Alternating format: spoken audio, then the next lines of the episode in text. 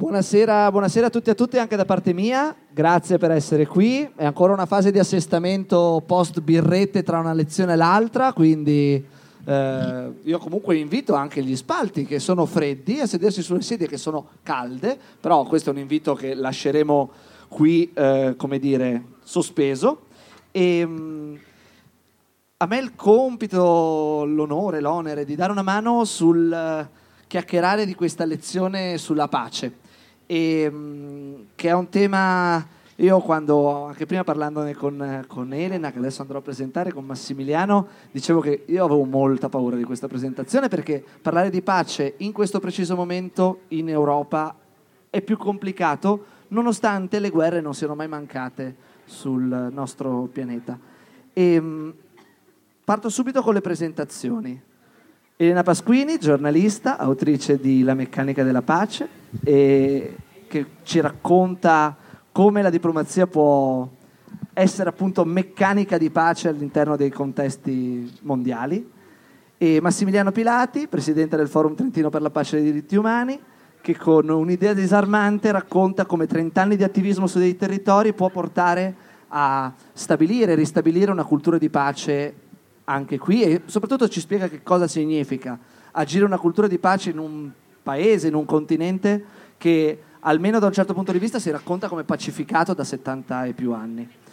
E, ehm, questi due libri sono apparentemente molto distanti. Prima chiacchierandone con, con Massimiliano ed Elena, eh, la prima osservazione che ci è venuta appunto è sul fatto che Elena racconta il mondo molto lontano da qui, eh, Massimiliano, ma non solo Massimiliano, perché appunto un'idea disarmante è una scrittura a molte mani. Io, il numero ovviamente degli autori e delle autrici che collaborano a questa scrittura non me lo ricordo, è molto nutrito, eh, perché appunto in 30 anni si incontrano tantissime persone.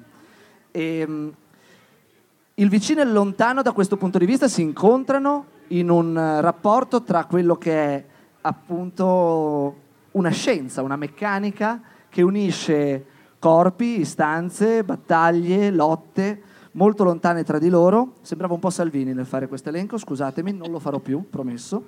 E, ehm, e che appunto tiene assieme una dimensione molto piccola, una dimensione molto grande, eh, partendo da un presupposto abbastanza così semplice che l'abbiamo completamente dimenticato, cioè le condizioni, il prima della guerra, sono condizioni che accomunano contesti molto lontani, sono condizioni che accomunano contesti di guerra e contesti di pace, con una distinzione che abbiamo utilizzato e che utilizziamo soprattutto da uno sguardo occidentale, tendenzialmente un po' capitalista, sicuramente molto coloniale, e che però da questo punto di vista è una grande bugia che ci autoraccontiamo, una profezia che, che ci autoraccontiamo. Un po' di tutto questo proviamo a parlare oggi nello spazio di 10 ore che ci è concesso. E, ehm, no, giusto. E, ehm, e, parto subito a bomba, non, non, aggiungo troppo alto perché secondo me proprio la chiacchierata poi ci aiuta già a di, sciogliere. Già dire parto a bomba, parti male. Ah, lo so che tu c'è questo, però ne parliamo anche di questa cosa qua secondo me. E, ehm, e parto chiedendo ad Elena, eh, nel suo libro a un certo punto parla, usa un'espressione, o meglio, io nel prendere appunti ho storpiato un pezzetto, un brano del suo libro e ho tirato fuori un'espressione che secondo me è interessante da cui partire, cioè che per parlare di, di guerra e per parlare di pace c'è necessariamente bisogno di entrare in sintonia con le ragioni della guerra, che da una prospettiva pacifista, quale può essere quella che credo accomuni tutte e tutte noi, ehm, sembra molto strano. Entrare in sintonia con le ragioni della guerra sembra già muovere in controtendenza. Prima chiacchierandone dicevamo, alla fine assomiglia moltissimo a quello che c'è scritto sul Building 6 dell'MIT, quando gli hacker dicono che per hackerare un sistema è necessario conoscerlo. Quindi la prima domanda, che di nuovo io farò domande rivolte a uno, ma che in realtà sono rivolte a entrambi, ma che in realtà sono rivolte a tutti e tutte noi. Eh, la prima domanda quindi è come hackeriamo il sistema guerra? Grazie. Eh, Grazie davvero per, per, questa serata. Io sono molto felice perché appunto ho scritto un libro che si chiama La meccanica della pace che parla di chi la pace la fa e quindi essere qui oggi con Forum Pace Trentino con voi è, è molto importante e molto significativo per me, che cerco di raccontare le storie di chi lavora concretamente, eh, in, in, questo caso qui, e, e le persone di cui parlo e di cui scrivo un po' più lontano da qui. La guerra, la guerra, è veramente una delle cose più oscure con cui mi sia, mi sia trovata a dover lavorare e scrivere ed è qualcosa di oscuro da sempre, è stata studiata, ci si è entrati dentro. La frase che tu citavi è tratta da, da un libro di un psicanalista americano che si chiama Hillman e che fa proprio un lavoro per entrare dentro, uh, dentro le ragioni, o meglio cosa spinge gli uomini, nel suo caso da un punto di vista anche psicologico, avendo quel, quel tipo di formazione ed essendo anche un uomo che ha studiato uh, i veterani uh, delle guerre americane, di cercare di capire qual è, quali sono le ragioni per cui si eh, si combatte. Um, e questo è davvero uno degli esercizi più difficili che poi fanno concretamente tutte le persone uh, di, cui, di, cui, io racconto. Um, perché bisogna indagarla, bisogna raccontarla, indagarla per cercare di, uh, di risolverla. Uh, e spesso quando poi si va, come è capitato a me, in luoghi e in paesi dove, dove si combatte, eh, molti dei nostri punti di vista, delle nostre idee preconcette vengono completamente stravolti e ci rendiamo conto innanzitutto che capiamo poco, che comprendiamo poco quello che avviene e che ci troviamo di fronte a persone che agiscono in un modo che per noi è assolutamente impensabile. Quindi eh, questo è intanto il primo, il primo elemento, eh, secondo me fondamentale, che dobbiamo avere molta molta umiltà e coscienza dei nostri, dei nostri, limiti, perché capire la guerra è una cosa estremamente, estremamente complessa. Poi c'è un altro, un'altra questione chiave, eh, che bisogna entrare in quelle ragioni che a noi sembrano non avere alcuna ragione, non avere logica, e nell'orrore. Le persone di cui scrivo sono persone che sono entrate e hanno guardato in faccia eh, orrore, Uh, le persone con cui non si poteva dialogare, quindi l'altro uh, che uh, compie atrocità, che compie crimini. Io mi sono seduta davanti a uomini che avevano combattuto, combattuto guerre atroci nell'est del, della Repubblica Democratica del Congo e che mi raccontavano le loro motivazioni, perché la guerra ha delle motivazioni che sono politiche, eh, geopolitiche, ma poi viene combattuta anche da persone che decidono e scelgono di imbracciare le armi. E lì c'è un altro, sono due diciamo, i, i livelli di, eh, per capire e analizzare un conflitto. E c'è chi le, le, le, le armi le, imbraccia. E e le ragioni sono diverse, molto, molto profonde. Parlando con guerriglieri, persone che combattevano, uno di loro per esempio mi ha spiegato io l'ho fatto perché questo per me era un modo per sopravvivere, perché non avevo un'alternativa. C'è chi l'ha fatto perché eh, era stato sottoposto a una propaganda come quella etnica. Eh, quindi ci, le ragioni sono molteplici e, e una delle domande che si pongono a volte i negoziatori e, questa io la rubo a una delle persone che ho intervistato è eh, perché quella persona che è come me, che eh, è un, un, essere umano come me, compie questo tipo di atti, arriva a compiere questo tipo di atti.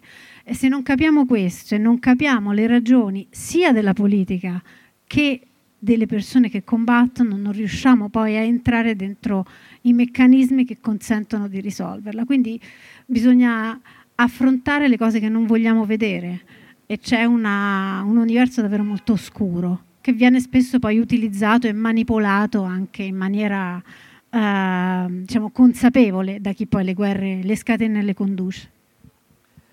Eh, il percorso che facciamo, se volevi aggiungere tu direttamente qualcosa, io non ti faccio la domanda. Eh. Ah, avevo capito che dovevo rispondere ah, sempre a questa. Ma rispondere a questa, sì, sì. Eh, no, beh, come si hackera una guerra? Io da, da obiettore di coscienza al servizio militare, per me la risposta è chiara, rifiutandola la guerra. E una guerra non parte, la guerra in, con l'Ucraina non è partita il 24 febbraio, ha avuto una preparazione Eh, ma uscendo da quella specifica, in generale una guerra non parte nel giorno in cui cominciano i bombardamenti, al di là di chi siano le colpe, è per quello che per il momento non, non voglio entrare su quella in, in, in, in Ucraina. Cioè, non parte il giorno in cui qualcuno comincia a bombardare o comincia a invadere, c'è una sua preparazione, c'è una sua preparazione con l'acquisto di armamenti e qui se volete è una cosa che a me piace molto parlare, ahimè, dell'acquisto di armamenti mondiali. Abbiamo superato i 2.000 miliardi di dollari in spese di armamenti in un anno. L'Italia stessa eh, ormai ha delle cifre enormi.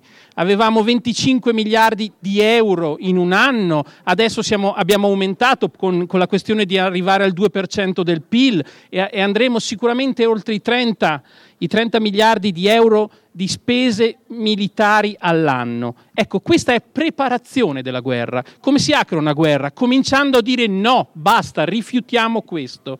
Ma non è solo una questione di armi, è una questione, e qua mi viene eh, il nostro titolo, un'idea disarmante, è una questione di cominciare a disarmare noi stessi, il nostro pensiero, disarmare la nostra ragione armata. Per me questo è, è una cosa molto molto importante. Non dobbiamo è fondamentale cominciare a togliere un po' di armi, a cominciare da quelle più irragionevoli e assurde come quelle nucleari, eh, ma noi dobbiamo fare un ragionamento di disarmare il nostro pensiero, disarmare il concetto che secondo noi c'è un unico modo per risolvere le controversie nel mondo, che è quello della guerra. Quindi per me, da obiettore di coscienza, è molto molto preciso, molto chiaro il perché, il come fare a hackerare la guerra. Mi sono preso un appunto perché ovviamente poi se non mi dimentico, già me lo sono dimenticato. E ehm, rifiutare le ragioni dopo averle capite è lo strumento che l'obiezione pone, come diciamo la premessa dell'obiezione è appunto questo rifiuto delle ragioni eh, dopo esserci entrato in sintonia. E, ehm, il forum pace, entrando nel libro, perché sennò sappiamo, abbiamo degli osservatori esterni, lo sai Massimiliano, per cui se non parliamo del, del libro anche un po' nel, nel, concreto... Dicono che non ne parlo. Esatto. e, ehm, il libro, il Forum Pace, parte, il Forum Pace più che il libro, ma anche il libro da un certo punto di vista, nel 1991, dove le ragioni armate erano dominanti, come lo sono anche oggi, ma in una forma diversa, di nuovo per uno strano gioco di, di rifrazione e di riflessione per cui se sono vicine, prossime, chilometricamente, queste ragioni armate sono particolarmente evidenti, se sono lontane, magari c'è un mare in mezzo, sono molto meno evidenti. E, però nasce, nasce anche qui, la parola sintonia è quella che mi ha portato a cercare di indagare il modo in cui nasce, perché se bisogna entrare in sintonia per riuscire a comprendere le ragioni della guerra, il Forum Pace quello che ha fatto è agire una sintonia tra mondi diversi per capire da un certo punto di vista quali sono i motivi per far pace. Eh, siamo nel 91, siamo all'inizio di questo percorso, ti chiedo di raccontarci un po' come è nato e che cos'è, perché tra l'altro non è detto che le persone davanti a noi e le persone che ci ascolteranno poi sappiano precisamente di cosa stiamo parlando. Allora, il Forum Trentino per la Pace e i diritti umani nasce appunto da una legge provinciale della provincia autonoma di Trento nel 1991. Una legge che dice molto semplicemente il Trentino è un territorio che ha a cuore i temi della pace, dei diritti umani, della solidarietà tra i popoli, della cooperazione internazionale, eh, dell'educazione alla pace e per fare questo crede che ci debba essere una realtà che si occupi quotidianamente di questo. E dice, creiamo il forum, un organi- e creiamo, e quindi ha creato con questa legge, un organismo incardinato nel Consiglio provinciale. Quindi il Forum Trentino per la Pace e i diritti umani, a tutti gli effetti, è un organismo istituzionale del Consiglio provinciale. La particolarità, che è unica in tutta Italia, è che non è un ufficio che fa solo questo non ha dei dipendenti provinciali che tutti i giorni si occupano di questo. Per fortuna abbiamo uno staff, abbiamo due dipendenti, abbiamo persone in servizio civile, tirocinanti, eccetera. Però la particolarità del forum è che è stata creata per avere un un, um, un incrocio, un ibrido tra quello che sono le istituzioni che si occupano, ahimè, dovrebbero occuparsi di queste tematiche, e le associazioni che, della società civile che quotidianamente se ne occupano.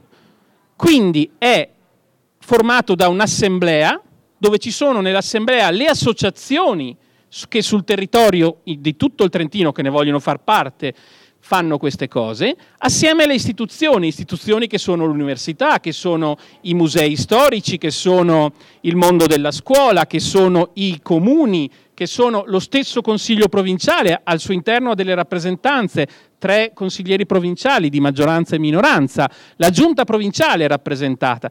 Quindi è un punto di incontro tra chi in Trentino, anche grazie alla nostra autonomia, dovrebbe fare delle leggi e dovrebbe governare tenendo presente questi argomenti, pace, diritti umani, eccetera, eccetera, vado via un po' veloce, ma per capirci quel, quel, quel, magma, di, di, quel magma di tematiche, e le associazioni che quotidianamente se ne occupano. Il forum è questo e per legge, quindi, cosa, cosa è tenuto a fare? È chiamato a fare attività di informazione, di divulgazione, di formazione, tutta l'attività con le scuole, eccetera, sul territorio, di analisi, eccetera, con le realtà, con le istituzioni e con chi ritiene giusto farlo, anche, perché no, con una, casa, una causa editrice che eh, si occupa di questi temi. Quindi il forum è chiamato a fare questo per legge e fa questo per legge.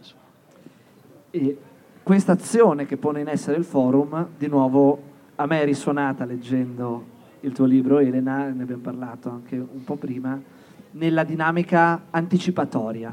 Il forum pace nasce in un contesto a vent'anni da bombe che esplodevano in questo territorio, um, vicino ad un contesto di guerra, i Balcani, che guardava moltissimo a quel contesto di guerra, e e nasce con la consapevolezza della necessità che una volta appunto entrati in sintonia con le ragioni di una guerra fosse allo stesso modo necessario anticipare l'azione che la guerra produce. Nel momento in cui inizia a fischiare, fischiare il primo proiettile, le ragioni della pace in tempo di pace perdono di grip con la realtà.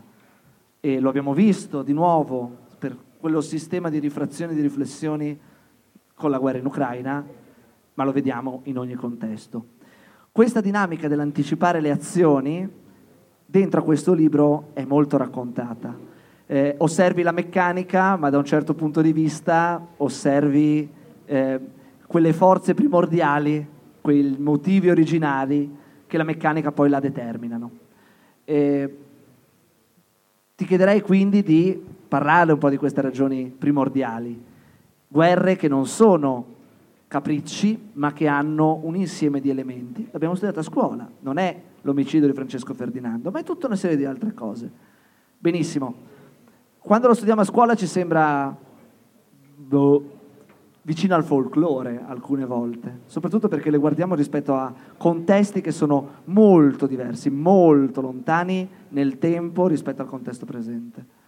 Tu qui ci spingi a guardare molto vicino dal punto di vista cronologico, abbastanza lontano dal punto di vista geografico, molto vicino dal punto di vista di lotte, dal punto di vista di stanze, dal punto di vista di quegli elementi anticipatori delle guerre che altrove portano a Kalashnikov, che qui portano a qualcos'altro. Di questa cosa qua ti chiederei di parlare, vi chiederei di parlare. Grazie. Eh, sì, eh, la guerra, noi abbiamo un'idea della pace come eh, alla fine di un processo di pacificazione, cioè noi eh, immaginiamo una guerra che è scoppiata e quindi la necessità di farla finire con mezzi pacifici eh, e a quel punto c'è un accordo che poi viene implementato e così via. In realtà la pace è un, è un processo che inizia prima inizia prima appunto con quel rifiuto e con il lavorare prima e soprattutto lavorare eh,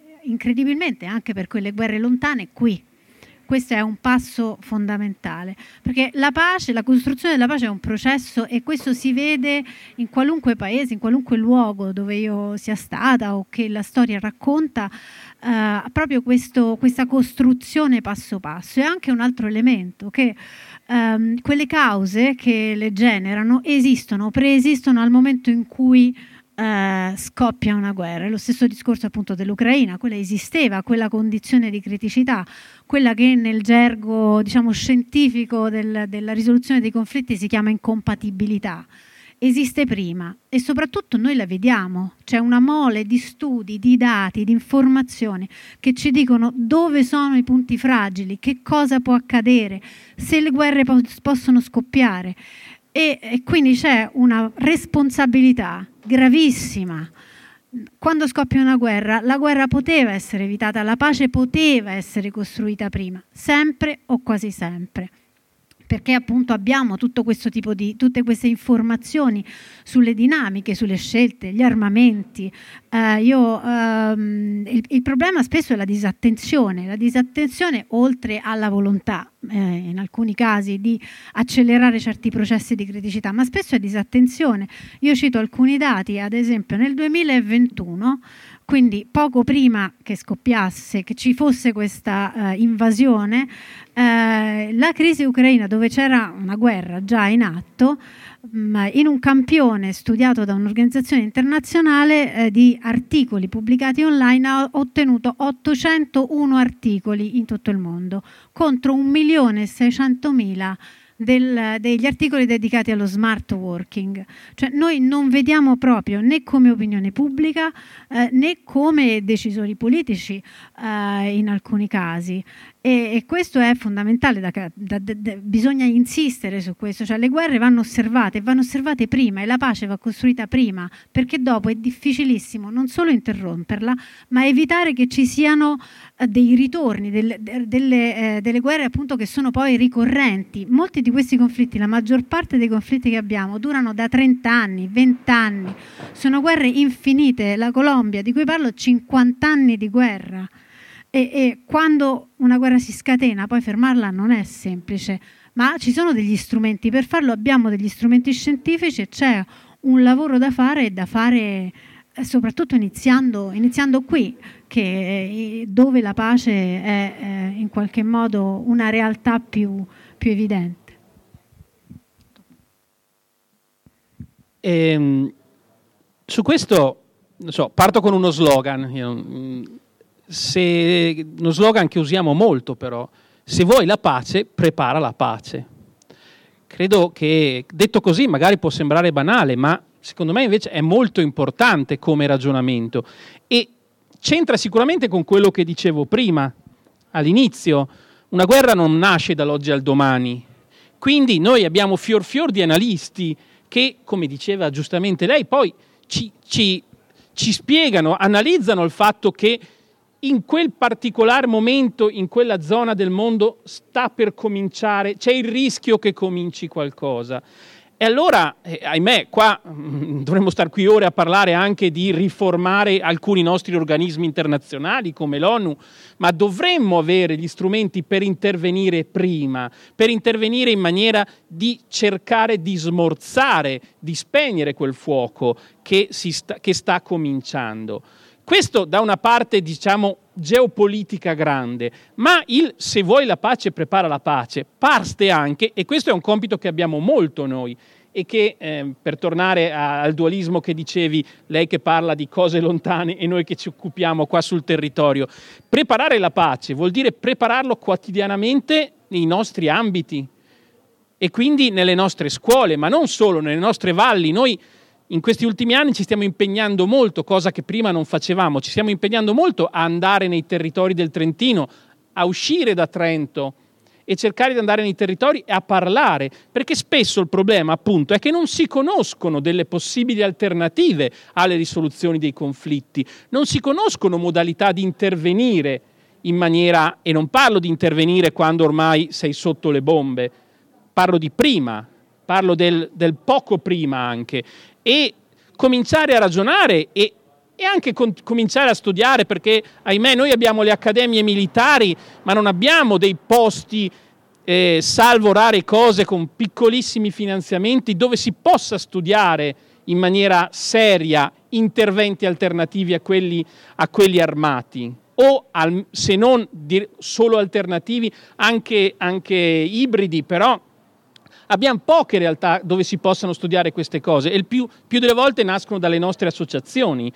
E, e, e, anche qui, per esempio, il movimento da anni chiede, da anni chiede un, una riforma, una, una, campagna in cui si possa avere dei dipartimenti dove si studino forme di, di, forme di, di interventi non armati e non violenti. E torna una proposta di una persona che molti di noi amano, Alexander Langer, quando pensava ai corpi civili di pace corpi civili di pace che in determinate situazioni sicuramente fu- avrebbero funzionato. E, e, non sono le situazioni in cui magari, ahimè, appunto, sei sotto le bombe, magari in, par- in, alcune situazioni possono essere anche quelle, però parlo del, del prima, no? del come prevenire.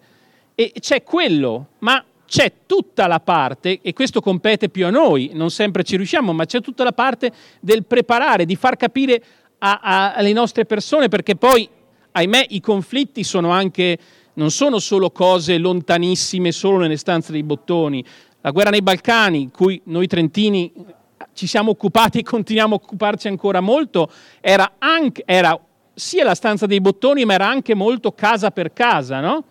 Penso a quel famoso libro che parlava di, de, de, che il nemico è il mio vicino di casa, insomma, no? E, e quindi, allora, essere essere sul territorio e parlare, discutere, cercare di capire assieme, senza portare lezioni, ma cer- ist- mettendo il dubbio che ci siano delle possibili soluzioni, proprio per cercare di disarmare questo nostro concetto che l'unica forma possibile è quella delle armi e è quella delle bombe.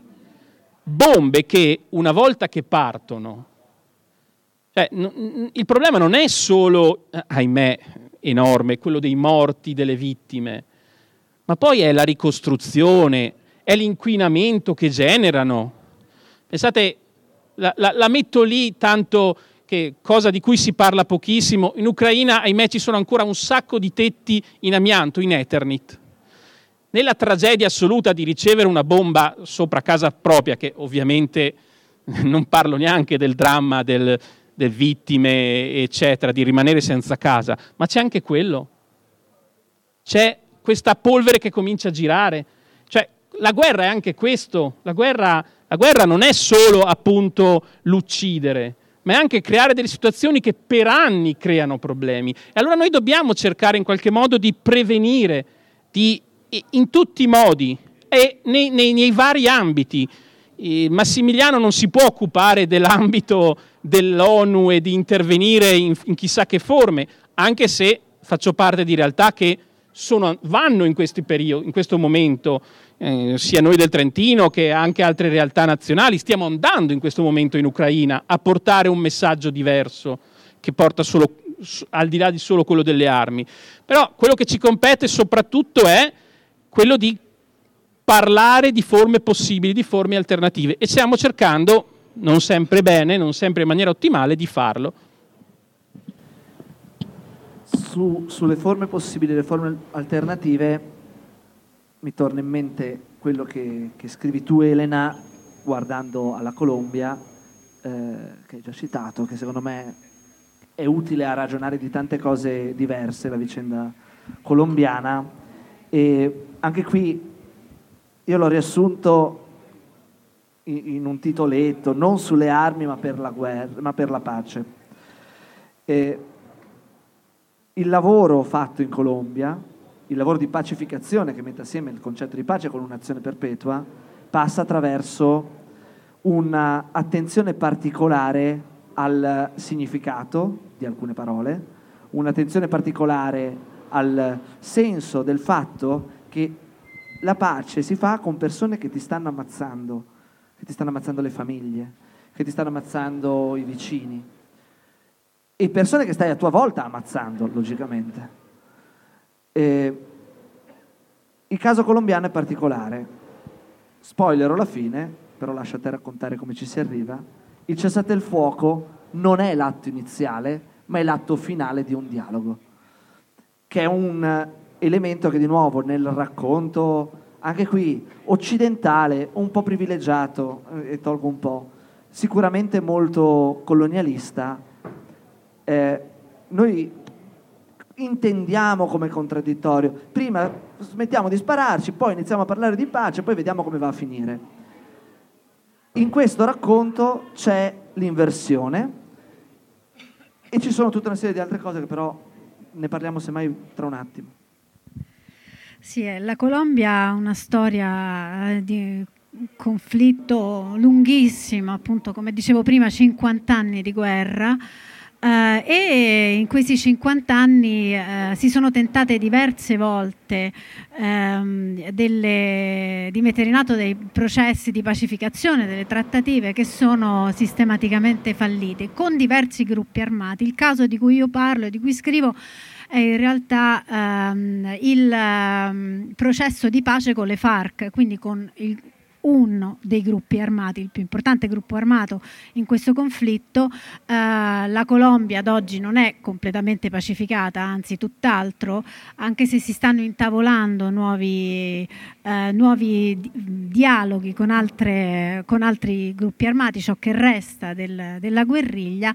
E questa è una storia che ha alcuni elementi, secondo me, molto importanti. Il primo è che è una storia che fa vedere qual è eh, il ruolo eh, delle singole persone nei processi, persone piccole, ciascuno di noi. Juanita, la protagonista, è una donna, è un soldato che eh, negozia il capitolo dell'accordo che riguarda appunto il cessate il fuoco, perché un accordo di pace è fatto di molti diversi tipi di, ehm, da diversi aspetti, quindi che vanno dalla ehm, regolare i rapporti futuri rispetto alla divisione del potere, al um, ruolo de- che avranno poi gli ex combattenti e così via. Il cessate il fuoco è il momento in cui si smette di, di sparare, si smette di sparare. Nel caso della Colombia, appunto, è eh, il racconto di una donna, di una persona che fa parte di un team, di tante altre persone, che ragiona su cose piccolissime. Quindi le parole, che parole devo usare per chiamare quello che in gergo, nel gergo internazionale si dice reintegrazione dei combattenti. Lo possiamo usare questo termine internazionale? No, perché qui ha un suono, ha un significato che per i combattenti eh, racconta tutta una storia, una storia di violenze passate e così lei studia, studiano insieme parole differenti, parole alternative per spiegare la stessa cosa, ma che hanno per le parti in causa un significato diverso. Quindi questo è già un elemento fondamentale che spiega come la pace la costruiscono tante piccole persone ed è un processo fatto da ciascuno di noi, ognuno con il suo ruolo, ognuno nel suo pezzettino di strada e lei all'interno di questo eh, pool di persone.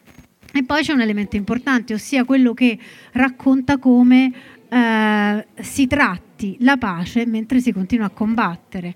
Si continua a combattere eh, ed è stata una scelta fatta in questo caso dal governo. Questa è una storia fatta dalla prospettiva di, di un soldato, quindi del governo colombiano, perché non si era mai riusciti prima.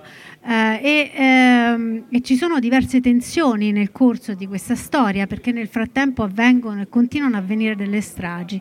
E lo sforzo incredibile che fanno le persone di entrambe le parti, quindi il governo quanto i guerriglieri delle FARC, di trovare un terreno comune. Eh, e non si possono parlare, non possono entrare in contatto tra loro, possono soltanto sedersi a un tavolo e stabilire quale sarà il futuro. Nel fare questo però si costruiscono delle relazioni, ci si comprende, ci si capisce, nonostante si combatta. Eh, non è una soluzione universale, perché in alcuni casi il cessate il fuoco è venuto prima, come nel caso della Sierra Leone.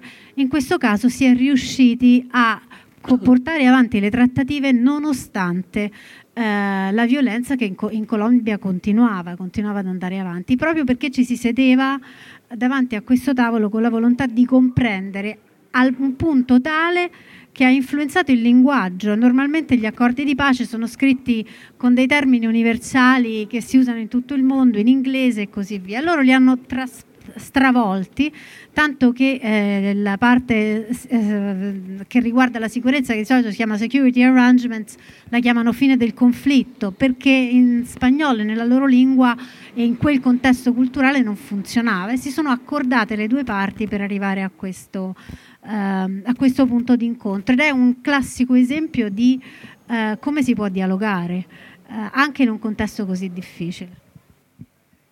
Eh, sì, beh, intanto permettimi, permettetemi, eh, è arrivata Marta Villa che è la curatrice del nostro libro, quindi la saluto.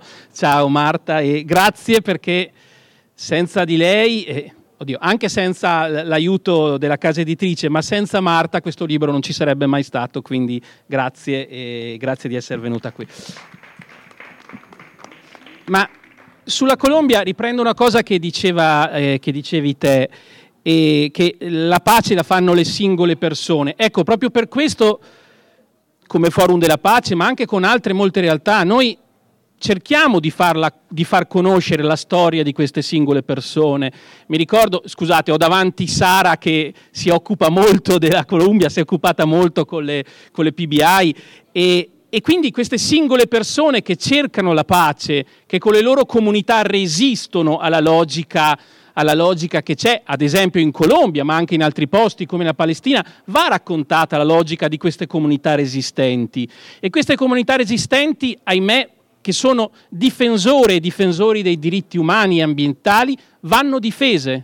Purtroppo siamo, non vanno difesi solo i diritti umani e ambientali, va difeso chi difende quei diritti.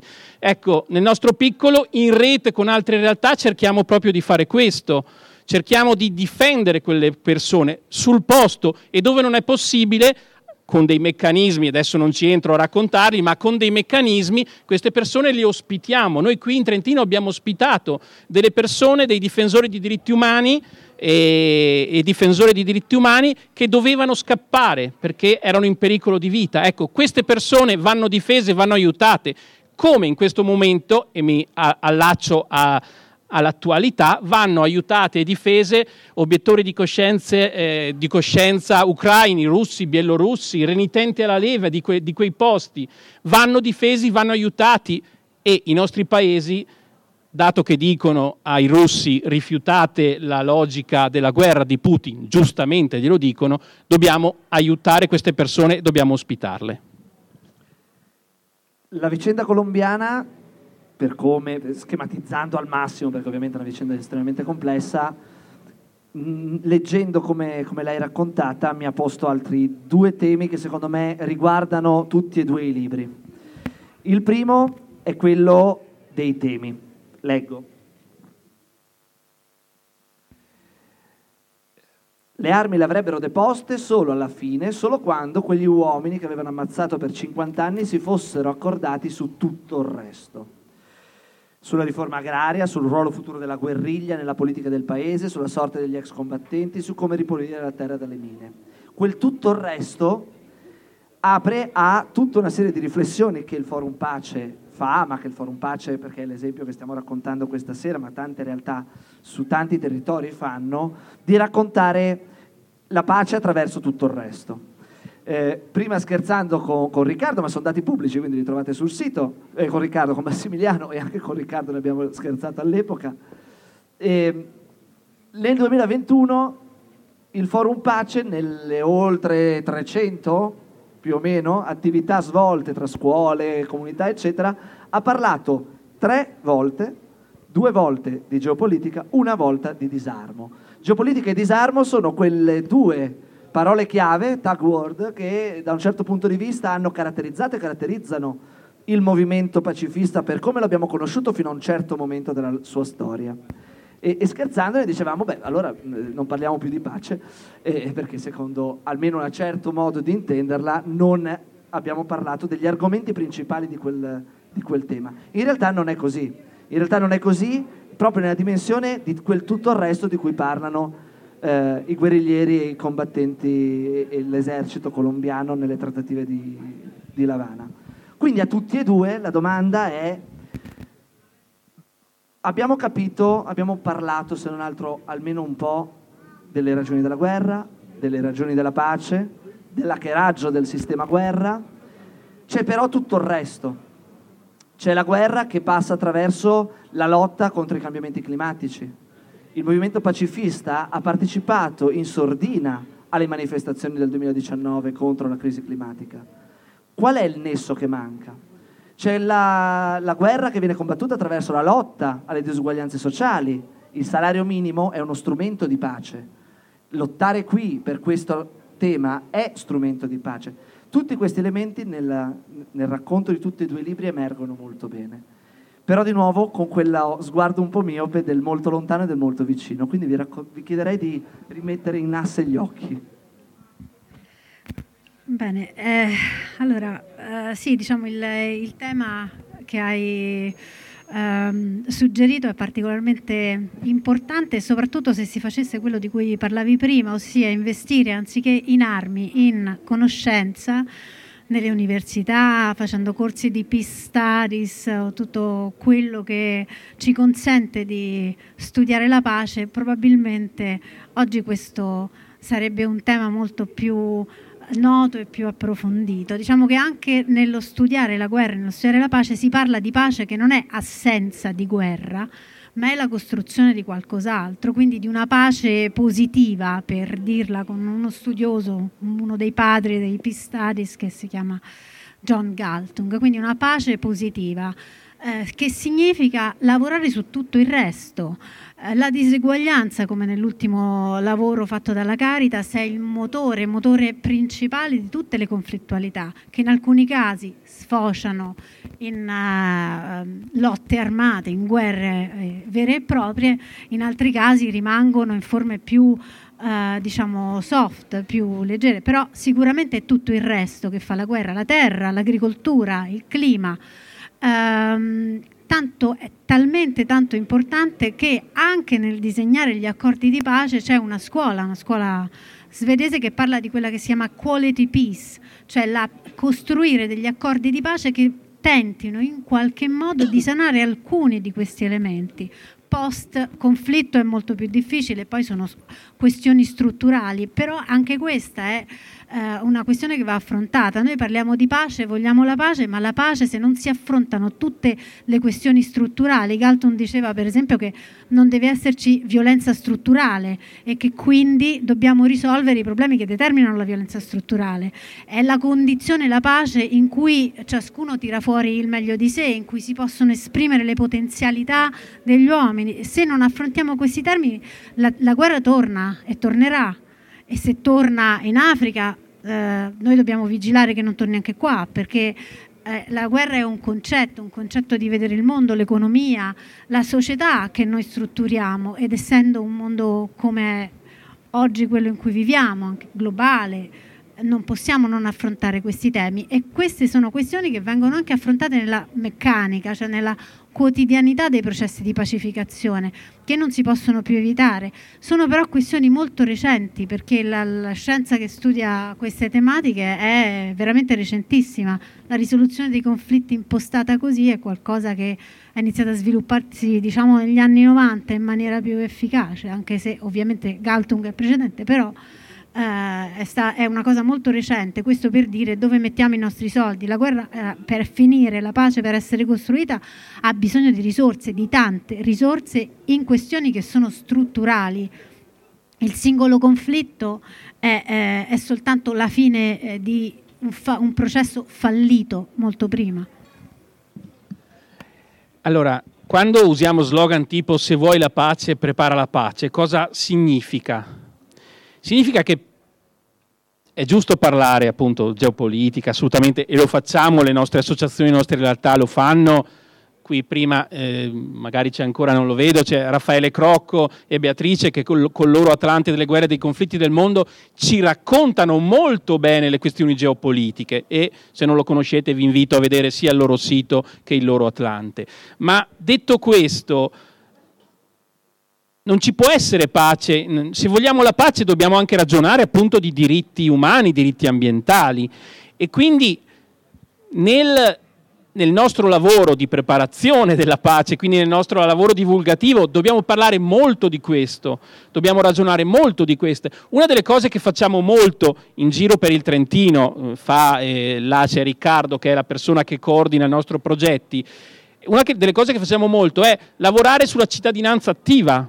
E tu dici, ma che c'entra la guerra in Ucraina con la cittadinanza attiva? Ecco, noi crediamo che eh, aiutando, aiutando, i nostri ragazzi, le nostre ragazze, i nostri cittadini, le nostre cittadine a sentirsi sempre più cittadine e cittadini attivi, consapevoli, questo aiuti, aiuti sicuramente a essere persone disposte al dialogo, a essere persone che non rifiutano il conflitto, ma sanno affrontare un conflitto e sanno entrarci e trasformarlo, sanno per usare un verbo caro a un nostro caro amico Michele Nardelli, sanno abitare quel conflitto, sanno entrarci e uscire, perché il, il punto non è evitare i conflitti, i conflitti se ci sono vanno affrontati, vanno, bisogna cercare di entrarci e risolverli.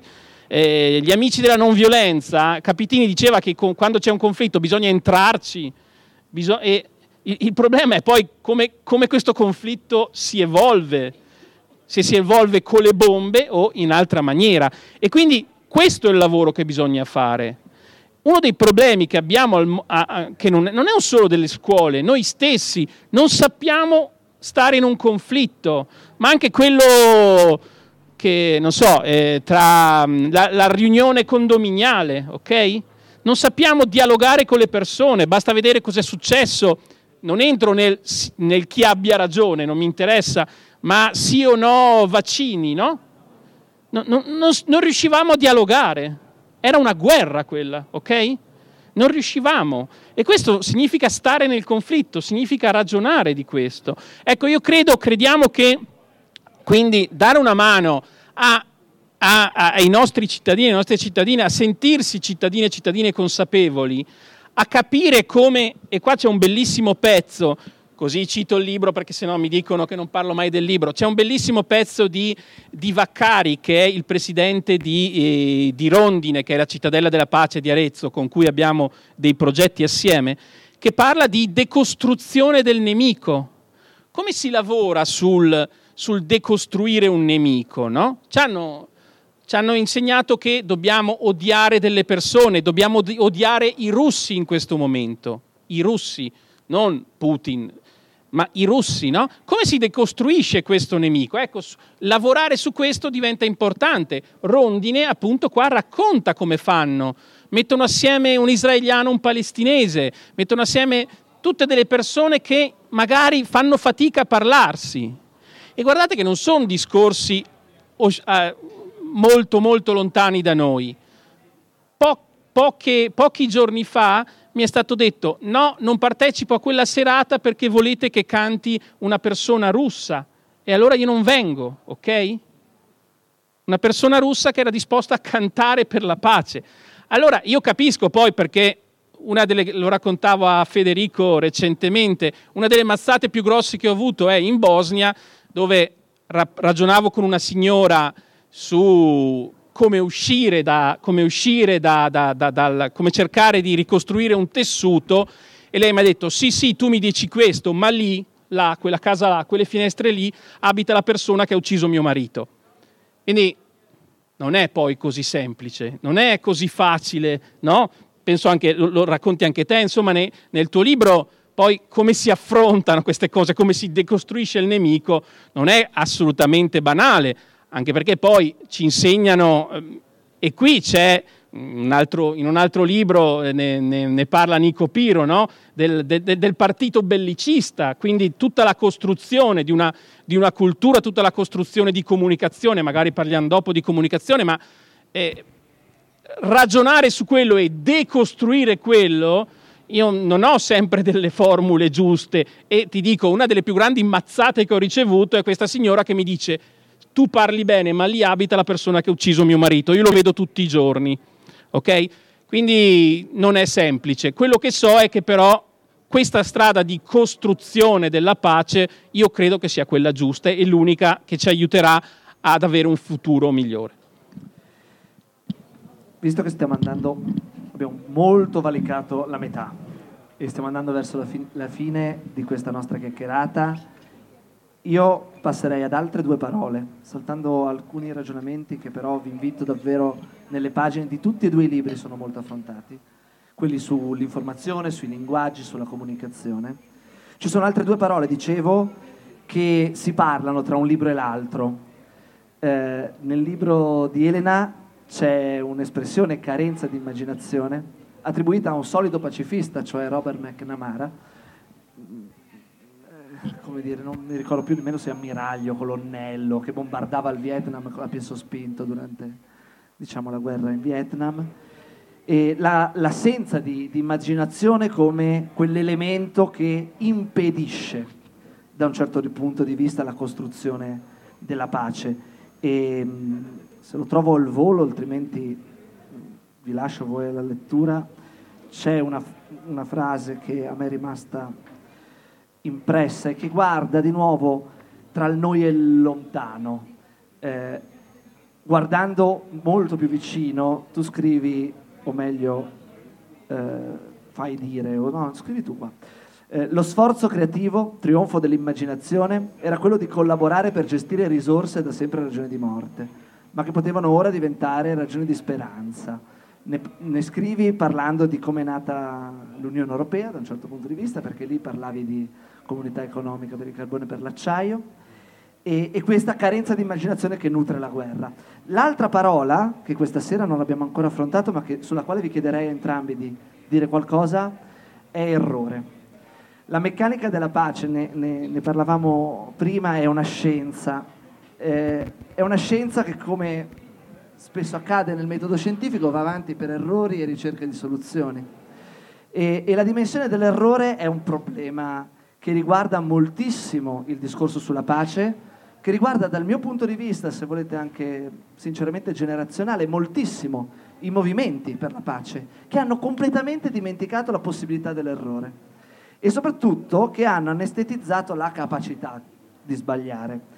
E, e sembra una cosa positiva, detta così, eh, scrivendone, riflettendoci per, su, per, il libro che abbiamo pubblicato appunto con il Forum Pace, eh, ci siamo anche detti che forse non è così. E vi leggo un passaggino, se lo trovo al volo di nuovo, ehm, che guarda sul, al futuro. La terza parte di questo libro è una raccolta di tante voci diverse di persone con meno di 30 anni. Tutte, sì. E, ehm, anche te. Anche io, sì. e, e, e frase, il pezzo è questo. Eh, dall'inizio della pandemia tantissimi sottolineano il modo in cui le, la crisi abbia evidenziato questo o quel tratto drammatico della nostra società. Parlando di un'altra crisi, 75 anni fa, Saula Linsky scriveva che nonostante la messa in discussione di tutte quelle che fino ad allora erano state le nostre consuetudini, esisteva un rischio costante che derivava dal fatto che la nostra totale adesione e appassionata devozione a una causa potesse precluderne ogni analisi critica.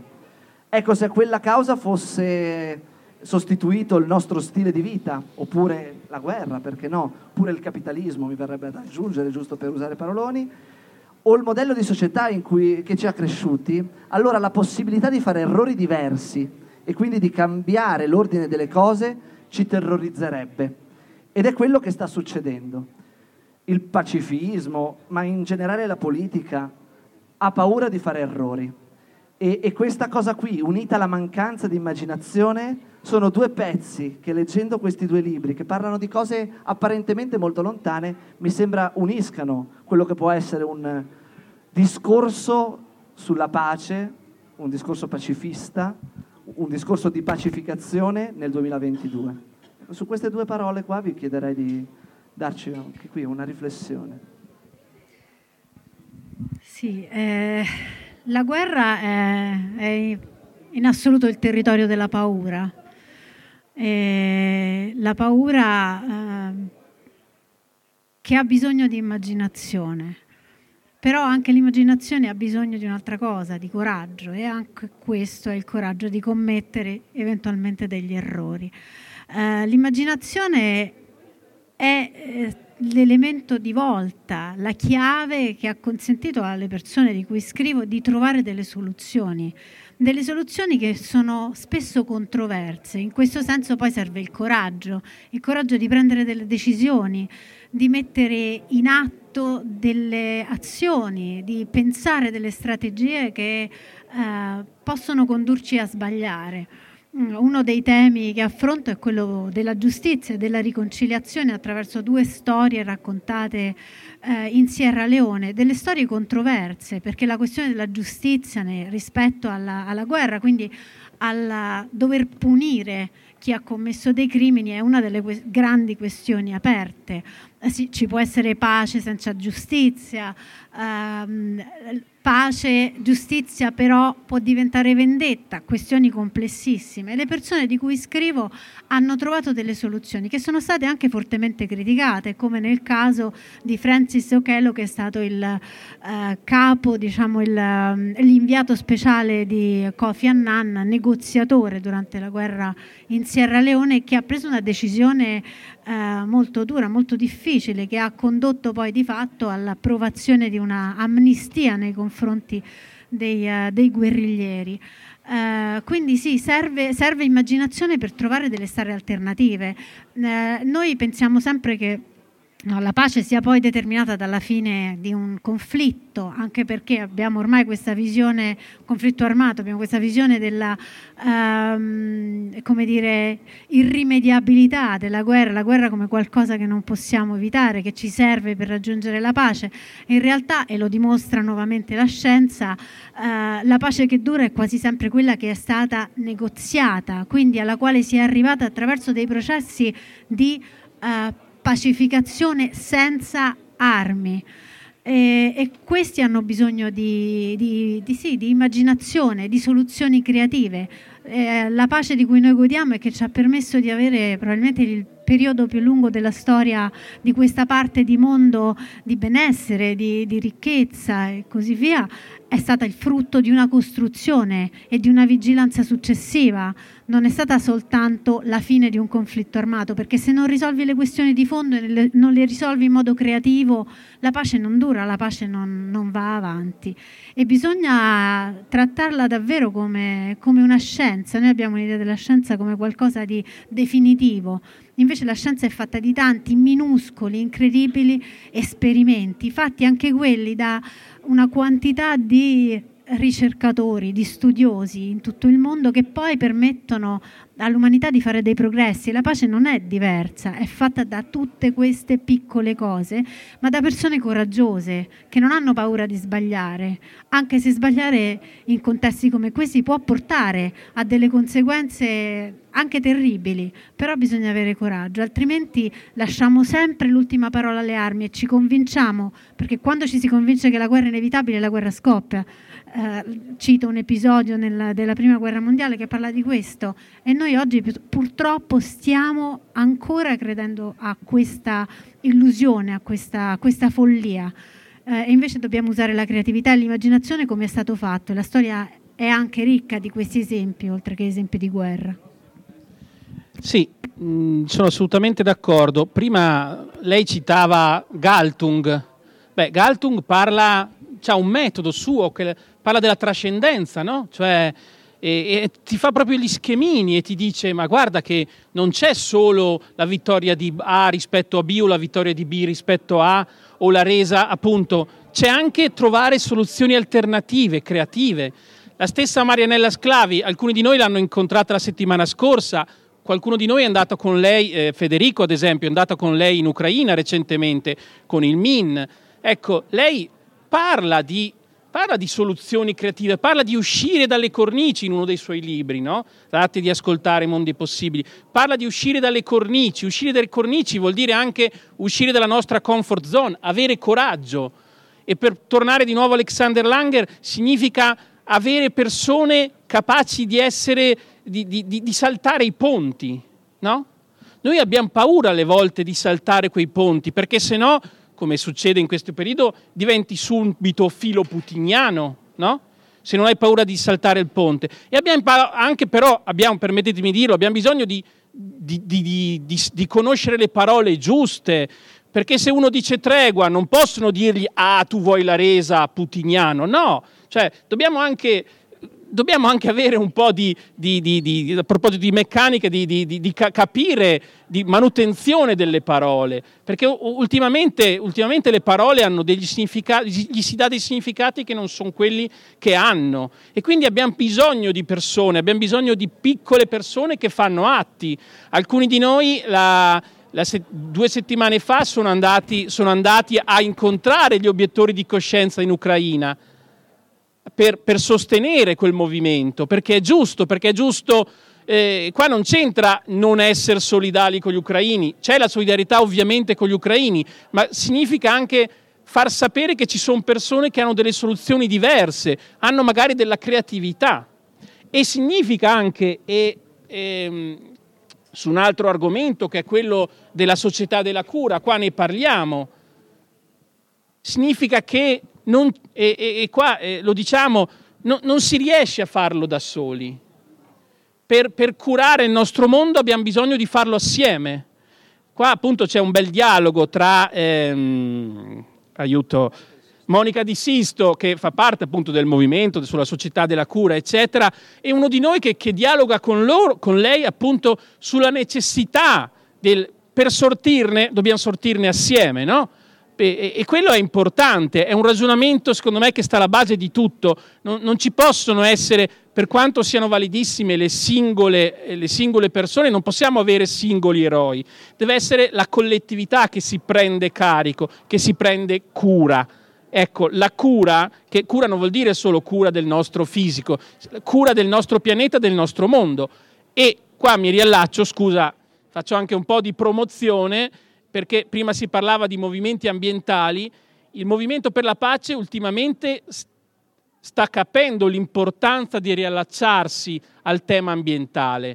Proprio qua a Trento, 27, 28, 29 ottobre, quindi tra due settimane, Forum Trentino per la Pace, Atlante e Associazione 46 Parallelo, assieme a Rete Italiana Pace e Disarmo, cominciamo a ragionare di quello, lo chiamiamo disarmo climatico, cominciamo a ragionare di quello che sono che è il rapporto tra le guerre, la costruzione delle guerre, tutto quello che si porta dietro e la crisi climatica.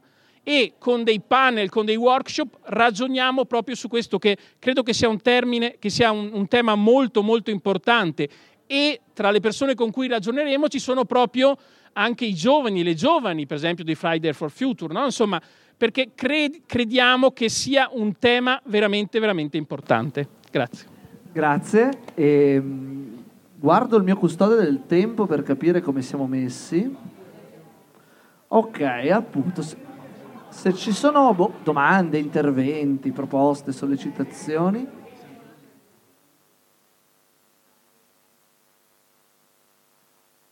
Allora mi limito a, fare, a chiudere questa chiacchiera, ringraziare Elena Pasquini, Massimiliano Pilati, tutti e tutte voi per essere rimasti ad ascoltare a dirvi che People Fest prosegue e a breve ragioneremo ancora un po' di immaginazione e lo faremo con eh, Giuseppe Civati e quindi il tempo direi di prenderci tutti quanti una birra o qualcosa di più forte vista l'ora tarda e, e ci ritroviamo qui.